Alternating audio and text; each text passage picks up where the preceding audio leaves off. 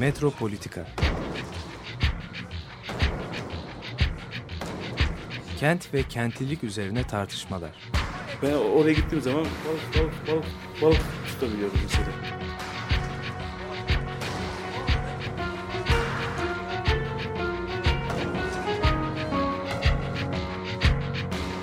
Hazırlayıp sunanlar Aysin Türkmen, Korhan Gümüş ve Murat Güvenç.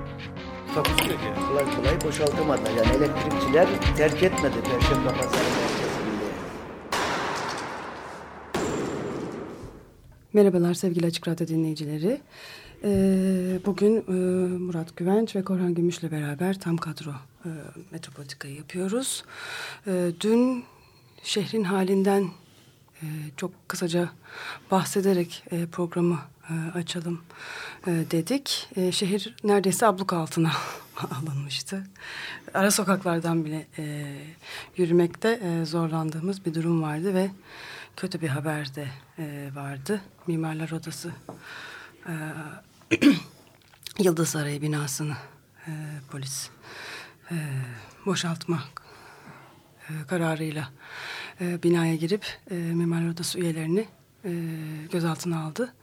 Allah'tan e, üyeler daha sonra serbest bırakıldı ama Mimarlar Odası'na da buradan geçmiş olsun diyoruz. Evet yönetim kurulu üyeleri içerideydi o sırada. Kapıyı kırarak girdiler. Hukuk dışı bir durum uygulama. Ee, burası 49 yıllığına mimar odasına devrilmiş bina. Ee, sözleşmede de bunun açık hükümleri var. Yani hangi yollarla protokolün iptal edileceğine dair açık hükümler var. Buna rağmen tamamen siyasi bir kararla e, ve yürütmeyi durdurma kararı alınmış. Ondan sonra temize başvurulmuş. Yani bu yürütmesi durdurulan şeyden sonra hukuki süreç aslında ortaya çıkmamış vaziyetteyken bu müdahale gerçekleşiyor ve e, kapıyı kırarak giriyorlar. Yani şeye bakın yani cürete bakın bir özel mekana e, bir kurumun mekanına ve insanları gözaltına alıyorlar. Neyse bu şeyin e, sonunda salı verildikleri haberini aldık akşama doğru. O en azından bir şey yarattı. Bir de salı vermiyorlar biliyorsunuz. Aylarca içeride tutabiliyorlar insanları artık. Evet. Bugün e, geçen hafta aslında hem Murat Güvenç hem de Koran Gümüş 15. Venedik Mimarlık Bienalindeydiler. E, onu e, konuşmak istiyoruz. E, bu Bienalin e, küratörü enteresan e, bir e, mimar. Pritzker ödülü yani mimarlığın en prestijli ödüllerinden bir tanesini e, aldı geçen sene. E, Ale, Alejandro Aravena, Şilili e, bir e, mimar. E, ve e, bu ödülü almasının en önemli e, sebeplerinden bir tanesi bu peyderpey tasarım dediğimiz incremental design e, fikrini özellikle e, dar gelirli muhitlerde, dar gelirli mahallelerde uygulayarak e, çok e, fazla sayıda insanın e, ev sahibi olmasını mümkün kılan e, tasarımları var. Ve bu anlayışla e, dünyada mimarlığı gerçekleştiriyor. E, çok e, farklı alanlarda da yani mesela deprem geçirmiş e, bölgelerde de e, o bölgelerde çok ciddi araştırmalar yaparak e, hani o alana en sağlıklı nasıl e, tasarımlar yapabiliriz ki insanların yaşamları hem deprem riskinden arındırılmış olsun hem de yaşam kaliteleri daha önce yaşadıklarından bile daha e, kaliteli bir şekilde devam edebilsin diye çok önemli e, katkıları var ve bu şekilde bir, bir anlayışla e, bu sene Mimarlık Bienalinde e, yaptığı söyleniyor. E, o yüzden ben de çok merak ediyorum e, hakikaten bu Biennale'de e, bu tarz bir bakış açısını görebiliyor muydunuz? Nasıldı? E, enteresan projeler var mıydı? E, bir farklı bir yönelim olduğu kesin. Yani daha önceden bildiğimiz bu yıldız e, mimari e, bakış açısının dışında e, tamamen onu dışlayarak belki değil ama e, yıldız mimarların bile e, farklı bir şekilde yaklaştığı bir Biennale'den bahsediyoruz. Bir mimarlık anlayışından bahsediyoruz. Evet. Yani bence e, tabii e, Venedik'in kendisi bir mimarlık açısından muazzam bir şey. Yani kendisi muazzam bir sahne. E, Venedik'te iş yapmak, şehirle yarışmak gibi şey de oluyor. Yani Venedik'teki e, şey e, büyük kültürel e, e, aktiviteler hep o şehirle e, yarışmak zorunda kalıyorlar. Ben doğrusu e, Venedik'e her gittiğimde biraz e, e, odaklanmakta, olaya odaklanmakta zorlanıyorum. Çünkü şehrin kendisi o kadar e, o kadar güzel ve o kadar e, ilgi çekici şeyler ki.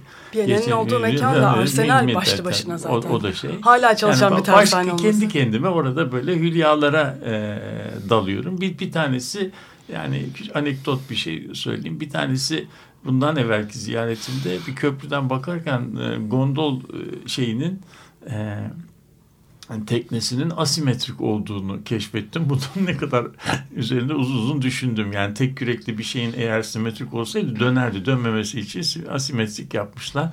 Yani bu, bu tabii başına onu- bir tasarım yani bunu gördüğün zaman hani burada tasarımın artık şey bir de o gondolcunun küreğini taktığı bizim e, İstanbul ağzıyla iskarmoz dediğimiz şeyin e, tasarımını bir gör, göstermek mümkün olsa burada seyircilerimizde onun üzerine kaç çeşit e, küreği takma biçimi var. İleri giderken nereye takılıyor, geri giderken nasıl takılıyor, dönerken nereye gidiyor, hızlı gitmek. Yani o gond- gondolun kendisini baştan aşağı bir okusak yani bu toplantıyı böyle yani gondol üzerine bir 26 programlık dizi yapılır. O kadar e, tasarımla şey. Bu sefer ne vardı orada diye baktığımızda yani mekandan e, bahsedelim. Herhalde dünyada arazinin en pahalı olduğu yerlerin başında gelir. Yani Venedik kadar bir yerde bir metrekare toprağın e, sudan kazanılmış toprağın parasını tahmin etmek zor değil. Ve orada böyle ferah, fü- fücur, İstanbul'da görmediğimiz bir bollukta bir mekanda bir bienal e, şey yapıyoruz, seyrediyoruz. Bu yani ben orada üç gün kaldım. İtiraf edeyim tamamını ben gezemedim. Şey İşte e, İtalya onun için e, kriz içinde. Evet. Yani merkez yönetim orayı pazarlamayı becerseydi. Beceremiyorlar. Yani orada Gerçi İtalyanlarda mesela- da iyi pazarlık yani, var. yani Pazarlama var tabii. Orada, Var da işte onu mesela yapamıyorlar. Orada Barcelona'nın yapıldığı o jardinelerde oralarda filan hani Ne otel. ko- koruma, iyi gelir. ko- bizim Türkiye'ye uygun bir kelimeyi söyleyeyim. Hani koruma Amaçlı. kullanım e, dengesini biraz kullanım e, yerinde vurgulayarak işler yapılacak. O bahçelere mesela geçici çay bahçeleri kendi pişir kendi ye filan o tür şeyler yapılsa yani Venedik'in turizm gelirleri mutlaka çünkü Venedik'te artık turist turist geliyor filan demiyor. Artık akıyor. Yani artık sokakta yürümenin imkanı kalmamış. Hatta ben ee, ben orada bir gün bir felaket olabileceğinden de korkuyorum. Bu o köprülerden biri yıkılacak ya da insanlar kaçacaklar, korkacaklar, birbirlerini ezecekler. Yani çok tehlikeli. Yani Aslında bir- şu anda da Venedik'in en büyük sorunu bu. Yani, Yani evet, yaşanılabilir yani- bir kent olmaktan Ya- çıktı turizm. yani- Turizm baskınına uğramış bir şehir. yani, Evet. yani böyle bir bu şey böyle ben bunun e, bu zaten bununla turizmi- mücadele etmek için aslında e, şunu yapıyorlar. Yani e, bu Bienal mesela aslında bir şeye bakılırsa bu fosilleşmiş bir kentin tamamen piyasaya terk edilerek turizm işleviyle fosilleşen bir tarih çevre koruma modeli yerine sürekli deneyselliğe açık, sabitlenmeyen, her zaman kritik bir şekilde kendisini dönüştüren bir kamusal e, alan tanımı içeriyor. Yani yani beğenmediğimiz tarafları olabilir, çok e, eleştirilecek konular olabilir ama hani bizdeki şeyi ele alalım. Yani bütün antrepoları alalım, tersaneleri alalım. Hani bunları bir anda özelleştirmek, piyasaya terk etmek yerine şehre yaşam verebilecek, hala bir yaşam enerjisi verebilecek şekilde dünyanın merkezi olmayı başarıyor Venedik. Yani mimarlık, sinema, dans, tiyatro bu alanlarda şu anda dünyanın merkezi. Bu fosilleşmiş 50 bin kişilik şehir. Evet. Yani, Yani bu da tabii muazzam bir şey. Tabii Venedik dediğimiz zaman da e, Türkiye'de e, yanlış olarak yani bir yanıltıcı olarak yani Venedik'te Venedikliler Venedik'te oturmuyorlar. Venedik'in karayla olan kısmında çok geniş bir kentsel bölge var. Bu kentsel bölge aslında e, Kuzey İtalyan şehirleriyle işte Vicenza'yla bilmem e, ta şeye kadar Milano'ya kadar uzanan uzun e, bir bölgede o Po Ovası içerisinde aslında dünyanın en büyük e, kentsel bölgelerinden bir şey var. Orada 10 milyona yakın insan yaşıyor. Venedikliler de aslında e, yani o lagun denen e, ne- nehrin kara kısmında yaşıyorlar. Orası Venedik şehri biraz bizim ölçeği itibariyle de tarihi yarımadaya e, benziyor. O ölçeği e, değerlendiriyorlar. Ama şimdi şöyle bir şey var. Yani oraya gittiğimde ya yani demek ki bu kadar zor yerde bu kadar milyon insanı ağırlamak, şey yapmak mümkünse bizim bu tarihi yarımadanın potansiyelini e, yani düşündüğüm zaman çok daha kolay ve çok daha güzel e, örgütlenebilecek bir şey. Sadece e, şeye birazcık e, öz disipline e, yani kendi kendimize hakim olmaya, bu rantın ve piyasa koşullarının şeyine teslim olmaya birazcık da e, şey nasıl diyelim etik yani meslek etiğine deontolojiye e, saygı göstermeye birazcık da yaratıcılığa ihtiyaç var. Yani biraz deontoloji, biraz yaratıcılık, birazcık da e, kendi kendine hakim olma e, olan bir yerel yönetim anlayışı olsa e, bizim e, şey ta, e, nasıl diyelim e, tarihi yarımada dediğimiz yerde yani iki orası da İstanbul. Venedik ne kadar Venedikse e, bizim de o kadar İstanbul. Yani bu ikisi birbiriyle zaten eşdeğer. Burası e, muazzam bir şey olabilir. Yani ortalarından su akmıyor ama İstanbul e, şeyde e, tarihi yarımadanın da suyla e, ilişkisi e, hem Haliç tarafını düşünürsek hem Marmara'yı düşünürsek işte az değil. İki tarafında birbirine uzaklığının işte bir buçuk iki kilometre, üç kilometreyi geçmediği düşünürse Haliç'ten şeye kadar. Yani yapılabilecekleri insan e, hayal edemiyor. Yani orayı oranın otomobilden arındırıldığı, yaya açıldığı, bisikletlerin dolaştığı bir şey düşünebiliyorsak yani neler yapılabilir orada da neyse bunları da geçelim.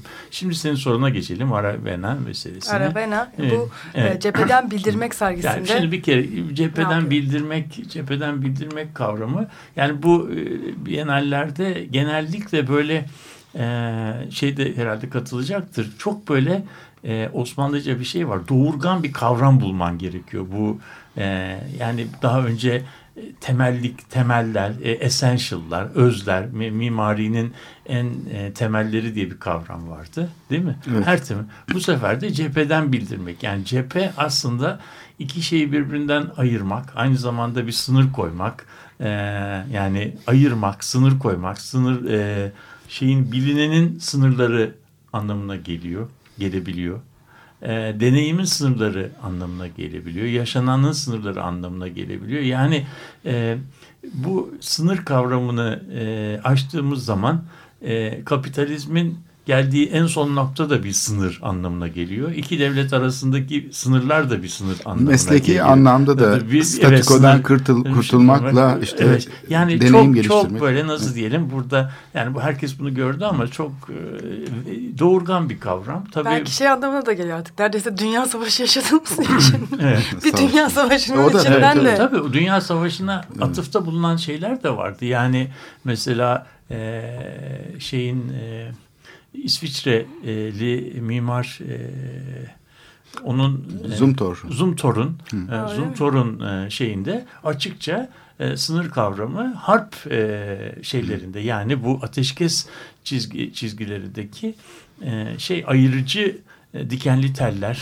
değil mi şeyler Hı. üzerinden yani on, o da sınır kavramını e, bu şey üzerinden okumuştu. Yani söylemek istediğime göre sınır kavramı e, çok e, velut bir kavram. Yani o yüzden sınır kavramının e, atılmış olması teknoloji, tarih, etik, e, ekoloji, mimarlık, disiplin, tasarım her her şeyin sınırı olduğu yani bilinenin sınırı, aşina olanın, olunanın sınırı olduğu için de burası böyle güzel bir şeydi, bir güzel bir temaydı ve bence katılımcılar da bunu bunun kaç bin tane değişik anlamı varsa o anlamları bir yerlerinden yakamış, yakalamışlardı. Yani e, yakalamayan, ıskalayan e, pavyonu da görmedim diyebilirim. Yani her yerde bunun bir çeşit bir e, şeyini, e, izlerini görmek mümkün. O bakımdan ben e, yani tema ile sergi arasında iyi bir bağlantı olduğunu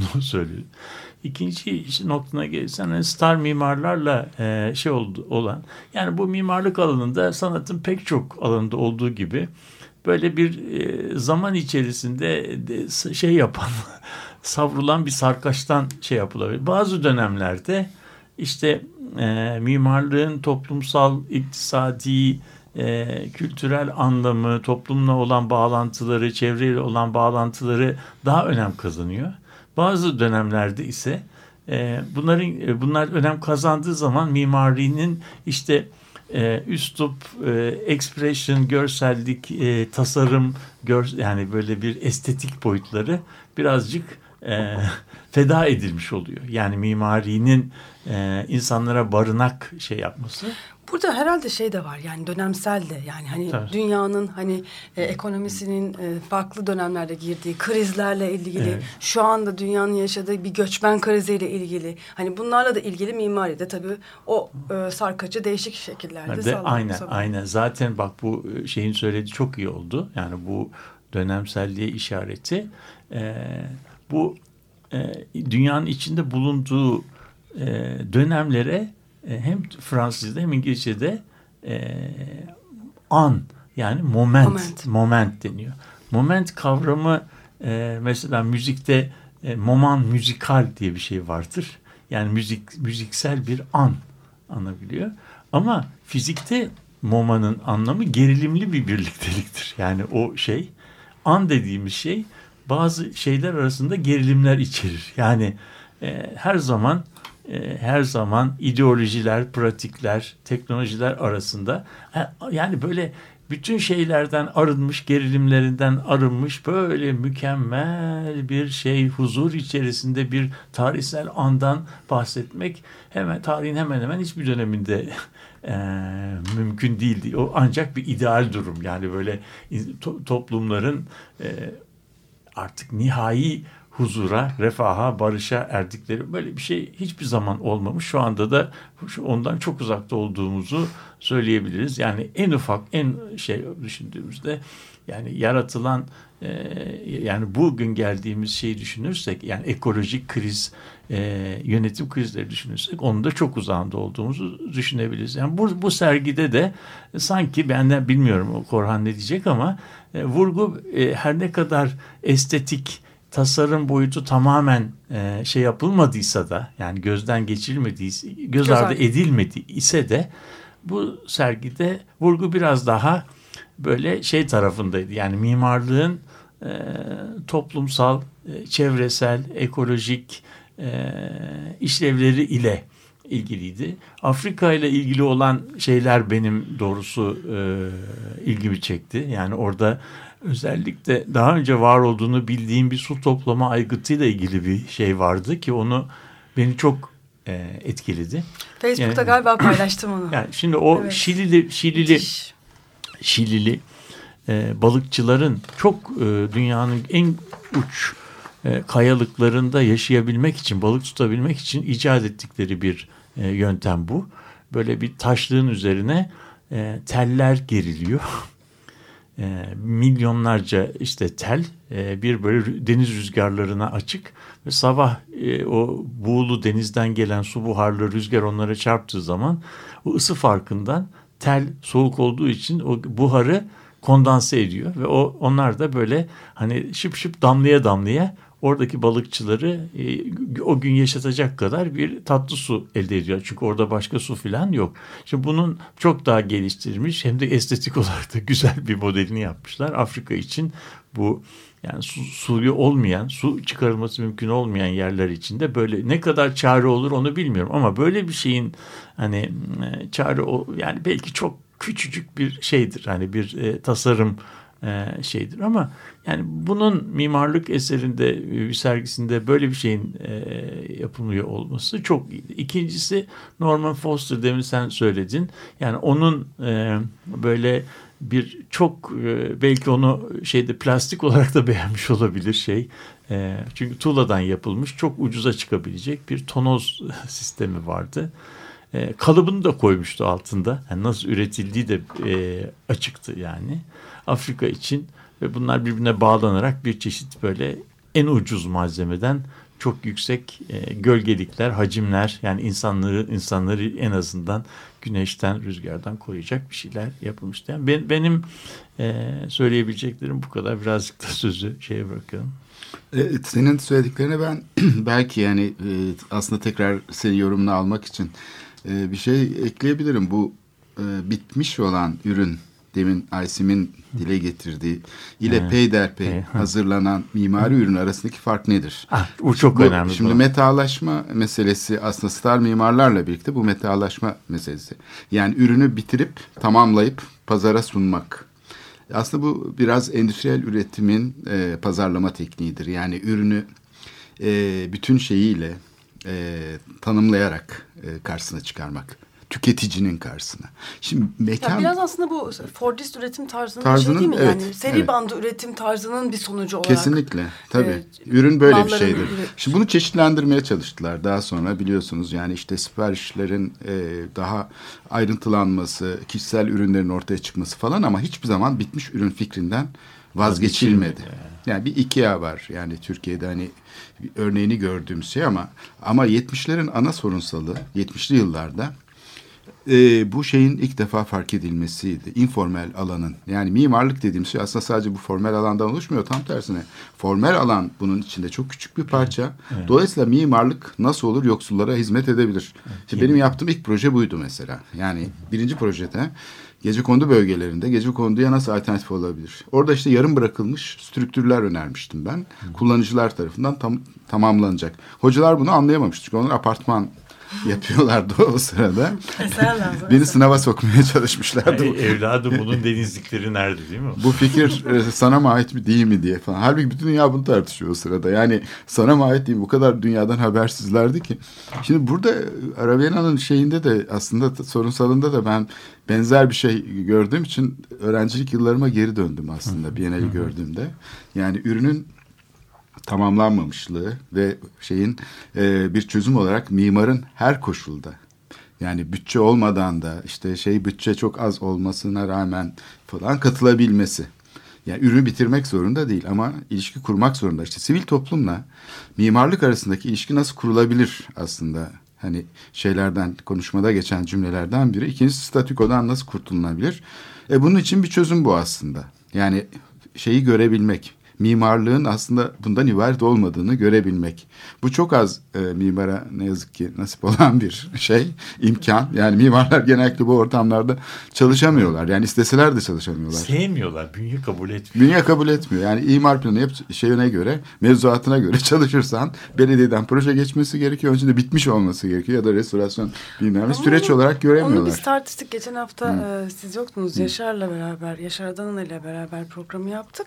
Ve orada yani hakikaten mesela bu incremental design, peyderpey tasarım fikrini Türkiye'de uygulamak gerçekten imkansız. İmkansız kurallara yani kurallara uymuyor. İmarını yasa dışı. Yasa dışı evet. Tabii yani.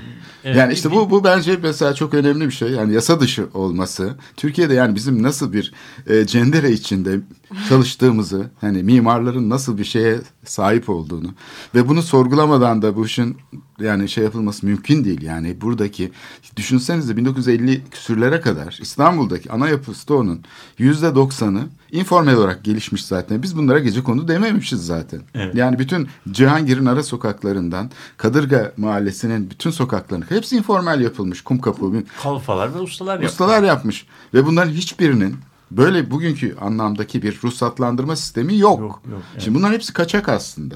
Yani bugünkü şey olarak bakılırsa. Ama şehrin en kaliteli yapısı o da bunlardan oluşuyor. Hatta gökdelenler bile kaçak. E, tabii. Bazıları kaçak. tabii. Ve bu, bu ilişkiyi ku- kurmayı becermiş aslında. Yani bu şeyde mimarlık pratiği geçmişte bu ilişkiyi kurmayı becermiş. Mesela Sedat Hakkı Eldem'in bile söylemlerine bakarsanız her zaman bu şeyle yani şehrin artizanal birikimiyle mimarlar arasında bir şey olduğunu özellikle yani e, kaliteli e, şeye e, sahip böyle mimarların kendi şeyleriyle çalıştıklarını hatta böyle Usta zanaatkar top- topluluklarıyla biliyoruz. Onlardan vazgeçemiyorlar. Mobilya Ben- ustalarında bile böyle. Ben e, sen bu, buna ilgili küçük bir anımı anlatacağım. Evet. E işte tabii yani ben Seyfi Arkan'ın mesela mobilyalarını yapan Rum ustanın karısıyla tanıştım. Çok yaşlı bir kadındı. Bana anlattı mesela nasıl bir ilişki kurduklarını mimarla. Şimdi bunlar mesela çok önemli şeyler. Çünkü çok ciddi bir modernist bir mimarın bu kadar zanaatla ilişkili olması yani bu kadar zanaata dönük şeye sahip olması Tek, çünkü tek ürün yapıyor. Yani bir prototip yapıyor. Aslında bir araştırma yapıyor. Bir deney yapıyor. Onun için mutlaka ihtiyacı var. Evet. Peki isterseniz bu- burada bir ara verelim. Ee, şey iki yılda bir çaldığımız bir şarkı var. O da Biennale, Biye- Biennale. Onun da Klasik. vakti geldi. O Biennale şarkımız. Biennaller Venedik'te oluyor. Biz de Venedik'le ilgili e, Sergio Gianni'den Venedik İtalya'da değildir. İnsanların mutlu olduğu yerdedir diye bir şarkısı var. Onu dinleyeceğiz.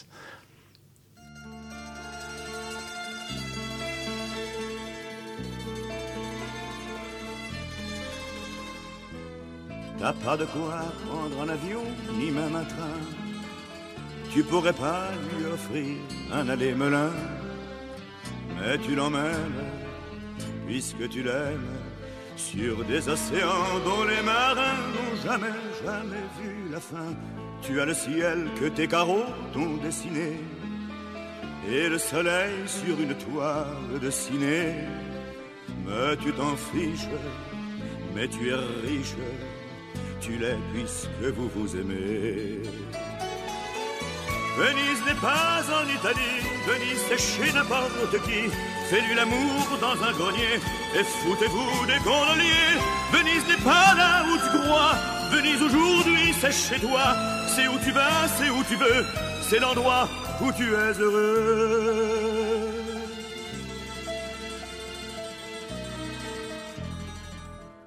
Vous n'êtes plus dans cette chambre un peu banale.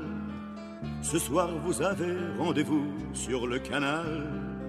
Feu d'artifice, la barque glisse. Vous allez tout voir, tout découvrir, y compris le pont des soupirs. Ça durera un an ou une éternité. Le temps qu'un Dieu vienne vous dire assez chanter. Quelle importance, c'est les vacances. Tout ça parce que vous vous aimez. Venise n'est pas en Italie, Venise c'est chez n'importe qui. Fais-lui l'amour dans un grenier et foutez-vous des gondoliers. Venise n'est pas là où tu crois, Venise aujourd'hui c'est chez toi. C'est où tu vas, c'est où tu veux, c'est l'endroit où tu es heureux. Venise n'est pas en Italie, Venise c'est chez n'importe qui. C'est tout, c'est important, mais ça n'est pas n'importe quand. Venise c'est quand tu vois du ciel couler sous des ponts Mirabel. C'est l'envers des matins pluvieux, c'est l'endroit où tu es heureux. Venise n'est pas en Italie, Venise, c'est chez n'importe qui, c'est n'importe où, c'est important. Mais ça n'est pas n'importe quand, Venise, c'est quand tu vois du ciel couler sous des ponts Mirabel. C'est l'envers des matins pluvieux, c'est l'endroit où tu es heureux.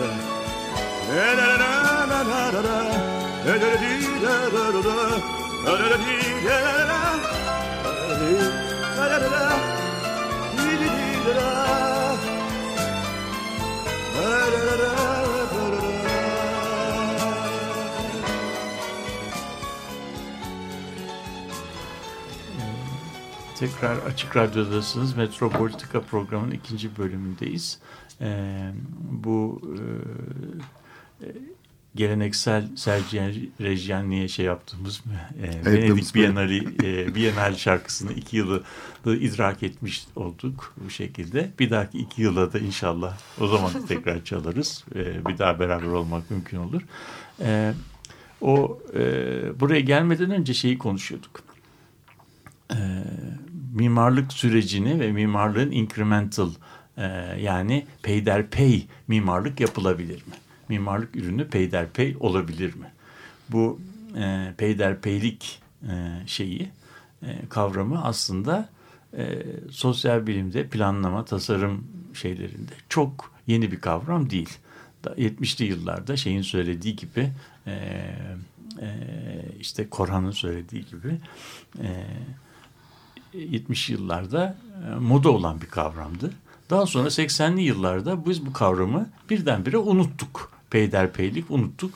Ve modernizm böyle bir blok e, hani şeymiş gibi hani kalıp gibi bir tarafa hani bütün birikimi ve bütün bütün kavramlarıyla beraber bir tarafa atıldı. Onun yerine işte modernizm sonrası yeni duyarlılıklar üzerinde tartıştık. Onun dünya Postmodern. postmodern olduk. Sonra postmodernizmin farklı biçimlerini keşfederken de kendi içinden yavaş yavaş e, mesela işte 1990'lı yıllarda halk katılımını yeniden keşfettik. Demokrasi tasarım ilişkileri. Bu arada on binlerce atölye kapandı. Kapan, Marangoz atölyesi. Atölyeleri filan Evet. kapandı. Şehir Ondan, içindeki. şehir içerisinde. Ondan sonra ve bazı meslekler bu şey içerisine dayanamadıkları için tasfiye oldular. E, belki çok bugün artık mumla arayabileceğimiz e, sanatları ve sanatkarları yitirmiş olduk. E, ondan sonra da şimdi e, ikinci geçen sene evvel mimarlığın temelleri neydi e, sergisinde kapı, pencere, e, ondan sonra bunlar bunlar nasıl yapılır? Yani pencere dediğim şey nasıl yapılır e, noktasına geldik. Çünkü şimdi bugünkü mimarlar açısından kapı, pencere, döşeme, tecrit falan gibi denen şeyler internetten hani bakılacak ve oraya yazılacak bir koda, bir numaraya indirilmiş vaziyette. Çünkü bunların her birinin bir teknik spesifikasyonu var. Mimar e, projesini e, çizerken o, oraya buraya A217 numaralı dö- döşeme e, bileşeni uygulanacak diyor. Yani o A217'nin de neye iş, işaret ettiği belli. Birinci kat zift, ikinci kat bilmem ne. O, o spesifikasyona spek deniyor. Sahip olan bir ürün getiriliyor oraya konuyor. Bu şekilde de bu sanat, bu mimarlığın hani nasıl diyelim e, zanaatla olan ilgisi, ilişkisi de kesmiş. yerine ama bu, bu, bu o kadar basit bir şey değil. E, çünkü Biraz, o koyduğumuz malzemelerin bazıları sağlıksız oluyor, bazıları Seri kanserojen. gibi değil E, mi? tabii Yani o seri kodlara işte o şeyin zanaatkarlığın yani öldürmesi. aslında zanaat ürününün bir çeşit şeye be- benzemiş, sanayileşmesi anlamına geliyor. O olduğu zaman da bir zamanın tecrit malzemelerinin yani evlerde çok sık kullanılan Amerika'da miyuf diye bir malzeme var. E, ahşap binaları şeyden soğuktan e, arındırmak için. E, 10 sene sonra bunun bir numaralı konservojen malzeme olduğu anlaşılıyor. Onun için o teknoloji baştan aşağı sökülüyor. Halbuki geleneksel teknoloji çok uzun zamanlar denenmiş ve kendini sürdürmüş olduğu için de bunu pek fazla e, böyle şeyler e, yaşamıyoruz. Yani bizim aslında e, de, görüyoruz ki o e, bina zanaatları o kadar da böyle kolay çöpe atılacak şeyler e, değillermiş. Biraz onları görüyoruz. Ben çocukluğumda demin şeyin söylediği e, dönemi 1950'li yıllarda yaşadım. Babam benim o zaman mimardı. Bir tane ofisi vardı ve bir proje yaptığı zaman e, yani temel kazımından anahtar teslimine kadar tümüyle mimar ilgileniyordu. Bir çeşit tüccar terzi gibi. Önce projeler e, çiziliyordu, belediyeden geçiriliyordu. Ondan sonra temel e, kazılmasından ki o insanlar kazıyordu. Ondan sonra e, annem mesela orada belli e, sıklıklarda o inşaat yerine gidiliyordu. O insanlara işte yemek götürülüyordu. Çünkü inşaat yapılan yerlerde şimdiki gibi böyle Mimarın lokanta- eşi yemek Tabii. Tabii su şey yapılıyordu. Şeyleri unutuyorum yani hiç unutmam. Yani en önemli e, günler ne hatırlıyorsun dediği zaman da şey e, beton döküldüğü günleri hatırlıyorum. Çünkü beton dökülme günlerinde sabahleyin erkenden gidiliyordu. Için onlar çünkü elle şey yapılıyordu. Beton elle şey yapılıyordu ve biliyorsunuz beton dökümünün bir günde tek parça olarak tamamlanması çok önemli. Yani demirler yerleştirildikten sonra betonun şimdiki gibi böyle foş diye dökülmüyordu. O bütün aşağıda karılan malzeme insan sırtında o katlara çıkarılıyordu. Orada dökülüyordu ve bunun bir günde e, tamamlanması çok çok önemli. Yani ek yeri olmadan tamamlanması önemliydi. O yüzden bu böyle gece yarılarına kadar süren e, sulanan ve işte şey yapılan bir işti. Yani bu bunun yani inşaatla mimar böyle bu teknolojiyle beraber e, yaşıyordu. Mesela boru olmadığı için e, şey oldu saçak olmadığı için saçaklar, borular, trabzonlar hepsi inşaat yerinde yerel ustalar tarafından imal ediliyordu. İşte trabzoncu usta orada ta- ahşaptan trabzon eğiminden plastik şeyler yapıyordu. İşte çatı desantları yerinde Ermeni ustalar tarafından kıvrılıp Çinkodan. ve çinkodan Evet. kıvrılıp iş yapılıyordu. Yani böyle bir süreçten biz bambaşka bir e, mimarlık e, Bir de şeyini- örgütlenme içinde e, şeyler e, şimdi hani bu e, zanaatların e, şeyiyle mimarlık arasında aslında karşılıklı bir etkileşim var. Aslında bu deneyim e, daha çok bu informal alanda gelişiyordu Be- belki de büyük ihtimalle. Yani şeyin içinde değil de mimarlık fakat mimarlık onu zenginleştiriyordu. Tabii. Çinko ustaları vesaire. Bunların en iyilerini seçiyordu. Onlardan yetişen ustalar tekrar piyasada isim sahibi oluyorlardı. İşte yani işleyiş biçimlerine göre. Çünkü ben Sedat Hakkı'nın yani daha birinci sınıfta söylediği bir cümle çok aklımda kalmıştı. Eski ustalara proje çizmeye bile gerek olmadan Tabii. ne söylesen anlarlardı E, diye tabii, derdi. tabii. Mesela dört ayaklı merdiven trabzanı babası. Bu ilk apartmanların girişinde ya da yuvarlak olanları da vardır. Bunu mesela e, şöyle bir kroki olarak yapıp demirci ustasına verildi. Demirci ustası bunun nasıl yapılacağını biliyor aşağı yukarı. Evet, Ki Yani altına yüksük mü konacak üstüne yani ne zaman nesi yapılacak montajını ne kadar hepsini biliyor. Dolayısıyla aslında bu şeyin başından beri tasarım sürecinin başından beri aynı problem var. Yani Evet, Victoria çağındaki o hazır döküm yapı malzemeleriyle Arnavut'daki bu bükme e, demir ve saçtan, lamalardan yapılan mesela şeyler, demir işçilikleri arasında her zaman bir farklılık var. Yani birisi bir know-how gerektiriyor şantiye alanında, işte e, atölye alanında. Öbürü ise biraz hazır kalıptan, yani bir kalıp yapılıyor. O kalıbın içinden çıkan malzemeyi alıp tekrarlıyorsun. Yani alıp bir yerine monte ediyorsun. Bu gerilim aslında yani bu iş sürecin e, kapitalistik dönüşümün metalaşması, yapı malzemeleri metalaşması başından beri aslında hep olan bir gerilim. Bence e, yine bu şeye bakılırsa bunun e, ölümü e, şeyle bizim kat mülkiyeti kanunuyla beraber, apartmanlaşmayla beraber başlıyor. Apartman, apartman bu demin bahsettiğimiz sürecin aslında tam zıttı. Apartman daire daire alınıp satılan, halbuki ürün o mimarın ürettiği ürün bir bir başından sonuna kadar ben bir, Bir bütün, anahtar evet. teslimi dedim. Yani incremental olması mümkün olmayan yani mimar binayı anahtar teslimi olarak teslim ediyor. Yani siz bu binanın içine girdiğiniz zaman suyu da akacak, gazı da olacak. Şey, yani mimar tıpkı bir elbise ısmarlar gibi müşteri gidiyor, mimar, e, mal sahibi mimara binasını ısmarlıyor. O dönemde de bu e, işte e, mimar da binayı çeşitli usta takımlarıyla birlikte ta- ta- çalışarak e, çatıcılar ayrı, tesisatçılar ayrı binayı bitiriyor ve e, mal sahibine şey yapıyor. Ama burada üretilen şey bir kullanım değeri. Yani pazar değeri olsa bile bir kullanım değeri. Ve o bina aslında mal sahibinin ihtiyaçlarına göre de tasarlanıyor. Mimarlar o adamlarla da konuşuyorlar. Kaç çocuğu varsa ne iste, is- yani mal sahibinin istekleri de e, tasarıma bir şekilde yansıyor. Yani katılım boyutu da var. Ama kat mülkiyetine geçildikten sonra mimarla mal sahibi arasındaki ilişki tamamen pazara bırakılıyor. Yani sana e, şey e, nasıl diyeyim tabldottan yemek üretilir gibi bir daire şey yapılıyor. Sen de kendin o, o daireyi alıyorsun. Ondan sonra insanlar bütün ömürlerini e, şeyde apartmanlar içerisinde inşaat sesleri içerisinde yaşıyorlar. Çünkü Aynen. herkes dairesini kendisine göre daha sonra Incremental da yani ondan sonra e, onu incrementalizm daha sonra bu post incrementalizm gibi Evet. satış Hatta son, satış sonrası dönüşüm şeklinde de yapıyorlar bunu. Evet, Binayı yani Evet, olduğu gibi yani yıkıp o yeniden yeteri kadar e, düzeltemedikleri zaman. Şimdi e, birkaç haftadır aslında programımızda da bir, e, hani alternatif neler olabilir? Hani var olan yaşamımız hani bugün de bahsettiğiniz bir hani tarihsel geçmişimizde var olan bu e, yaşamımızın içinde kentimizde ve e, yaşam biçimimizde oturduğumuz mahallede alternatif neler olabilir diye e, düşünüyoruz birkaç programdır. E, var olan e, düzeni eleştirmek imkanları da gitgide sınırlandığı şu dönemde. Şimdi burada e, aslında bu Alejandro Arbanez'in geldiği e, bu Şili e, deneyimi çok enteresan. Orada sadece aslında bu mimar da değil başka mimarlar da var. E, ve e, hani niye bu Şili'den çıkıyor şimdi burada? Değişik alternatif bir bakış açısı nasıl Şili'den çıkıyor? Hani zannedersiniz ki mimariye özel bir hani e, işte e, bütçe tahsis edilmiş. Tam tersi, tam tersi. yani İmkansızlıktan korkunç bir imkansızlık evet. içinde çok yaratıcı çözümler üreten e, yeni bir mimari bakış açısı var.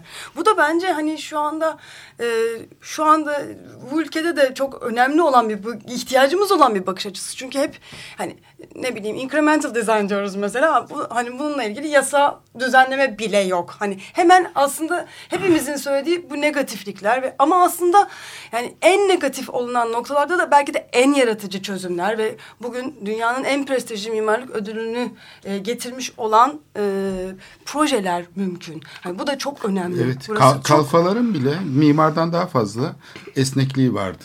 Aynen. Yani hiçbir deneyimi olmamasına rağmen yani imkanlar, ihtiyaçlar konusunda çok daha esnek bir üretim süreci içine girebiliyorlardı. İmkansız işleri yapabiliyorlardı. Yani bütçesi küçük olan insana daha küçük bina, bütçesi biraz fazla olan insana daha büyük bir bina. Yani bunun şeyini üzerinde ölçek meselesi vardı. Şimdi burada bu tamamen kopmuş vaziyette. Taksitlerin e, büyüklüğü veya küçüklüğü üzerinden Ta- e, ölçülebiliyor. aynen taksit üzerinden hani Evet. dünyayı görmek ama bir yandan da bunun da sıkışmışlığını yaşıyoruz her birimiz. Yani sadece dar gelirliler de değil.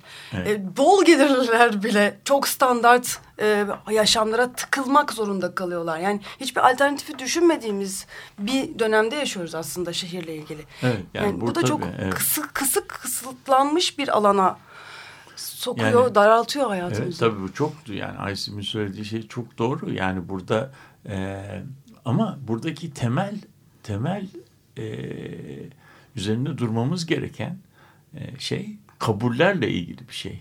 Aynen. Yani biz e, biz yasal çerçevemizi e, konutu, yaşam çevremizi bir alıp satılan mal gibi mi göreceğiz? Yoksa yaşantımızı yaşadığımız ev gibi mi göreceğiz? Yani e, konut kelimesiyle ev kelimesi aslında farklı e, konotasyonlara sahip. Her ikisi de bir barınak anlamına geliyor ama ev biraz daha kişiselleşmiş.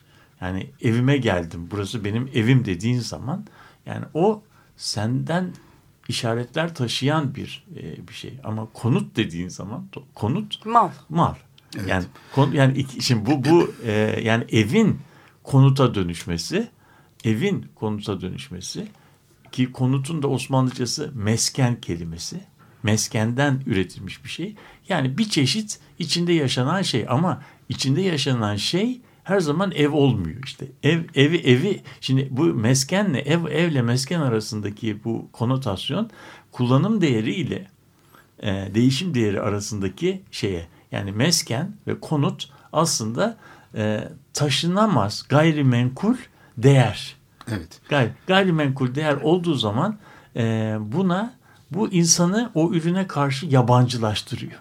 Yabancılaşma kelimesi de alienation kelimesi. Alınıp e, kelime anlamı kelime, alınıp satılmakla ilgili bir şey. Bir şey alınır satılır hale geldiği andan itibaren e, Latince'de yabancılaşmış mal oluyor. Alınıp satıma konu olmayan mallara da alım satıma e, mülk edinemez mallara da Osmanlıca'da gayri kabili temlük mal deniyor. Bien non alienable. Yani bir mal, bir meta alınıp satılır hale geldiği andan itibaren artık kullanıcıyla kurduğu ilişki yabancılaşmış oluyor.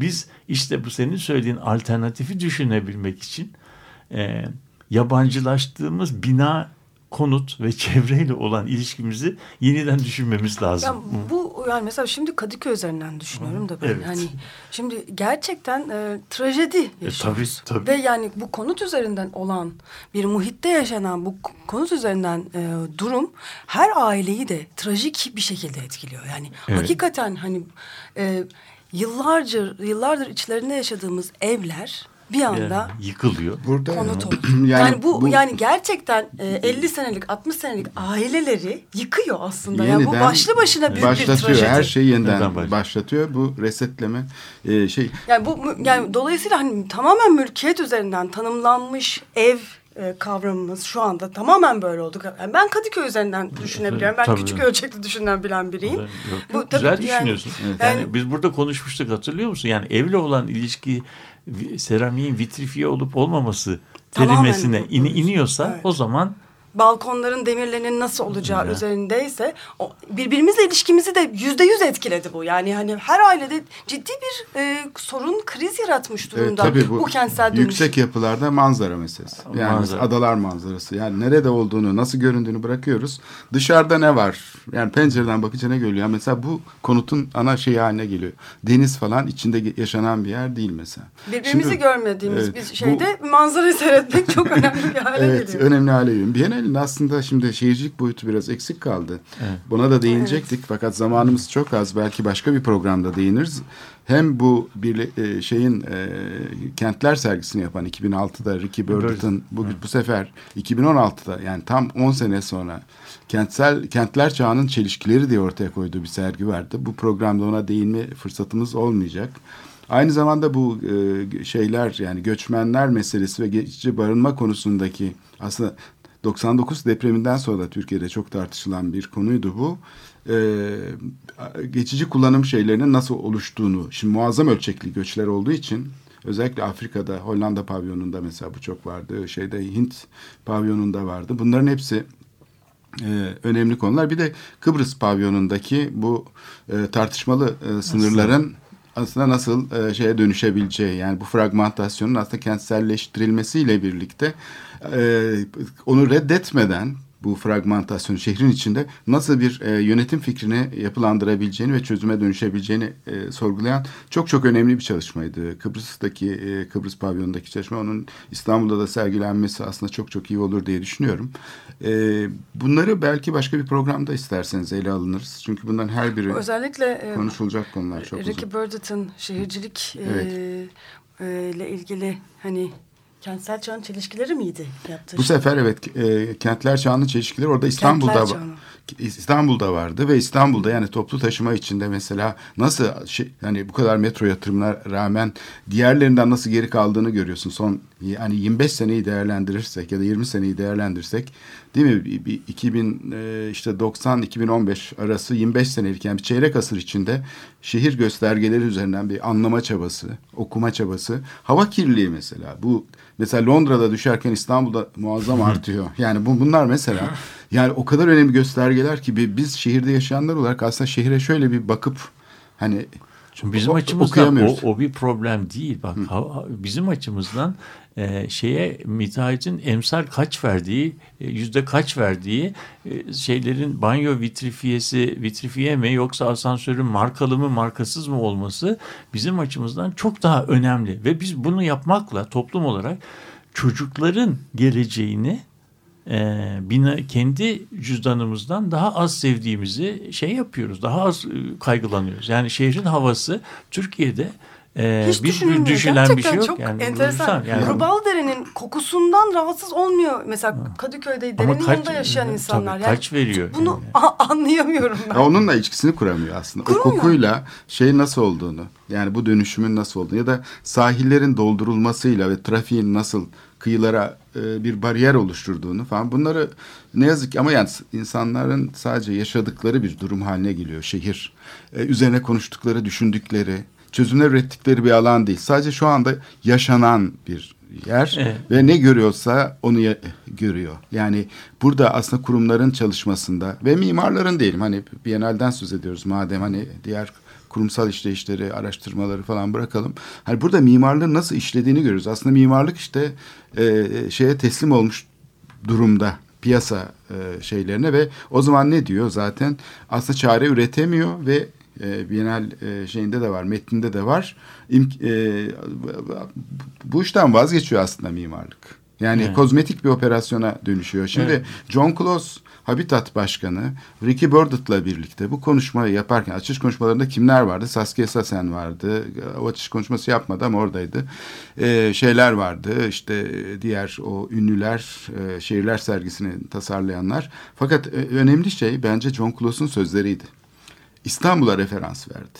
96'da İstanbul'da gerçekleşen Habitat 2 konferansının nasıl başarılı olduğunu, Kürt köyleri yakılırken, yargısız infazlar varken nasıl bir çözüm oluşturduğunu ve Türk hükümetini STK'ların nasıl e, şey yaptığını, e, zorladığını uluslararası STK dayanışmasıyla ve en e, kötü koşullarda bile bir iyileşmeye dönüşebildiğini bence müthiş e, ışık tutucu bir e, söylemdi. Ben de buna e, çok bütünüyle katılıyorum. Yani en çaresiz olduğumuz zamanlarda bile çözüm üretmek mümkün. Bunu John Klos'un e, sözleriyle yani Barcelona Belediye Başkanlığı yapmış iki dönem. Şu anda Habitat Başkan, Başkanı olan Birleşmiş Çok Milletler. saygıdeğer Ve bir adam yani. Önümüzdeki şeyde de Habitat e, konferansının şu anda hazırlıkları içinde ve Türkiye'den de katılım bekliyor. Çok çok önemli bir e, şahsiyet. Ben kendisini de tanıdım. Yani Evet çok, ben çok- de bir, birkaç kere görüşmemiz oldu. Bu Biennale'de de uzun uzun konuştuk. Ee, çok ilgilendi. Beni hatırladı tabii. De 96'dan ve hem de şeyden hatırladı 2010'dan. Ve uzun uzun oturduk konuştuk ve yazışmaya ve Galiba şey yapmaya karar Türkiye'de, verdik. Türkiye'de elçilik de yaptı bir ara. Tabii büyükelçiydi. Evet. İspanyol büyükelçisi. Evet. Çok çok önemli. Evet daha konuşacak sanırım çok konu var ama diğer Venedik programlar. Venedik bitmez. İstanbul hiç bitmez. Bu haftalık bu kadar diyoruz. İyi haftalar. Hoşçakalın.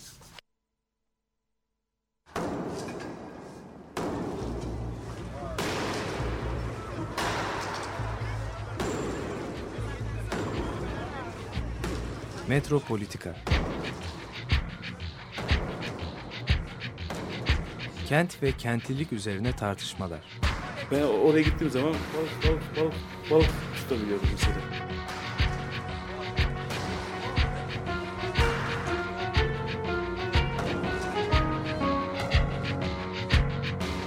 Hazırlayıp sunanlar Aysin Türkmen, Korhan Gümüş ve Murat Güvenç. Takusuyor ki. Kolay kolay boşaltamadılar. Yani elektrikçiler terk etmedi Perşembe Pazarı merkezini. Açık Radyo program destekçisi olun. Bir veya daha fazla programa destek olmak için 212 alan koduyla 343 41 41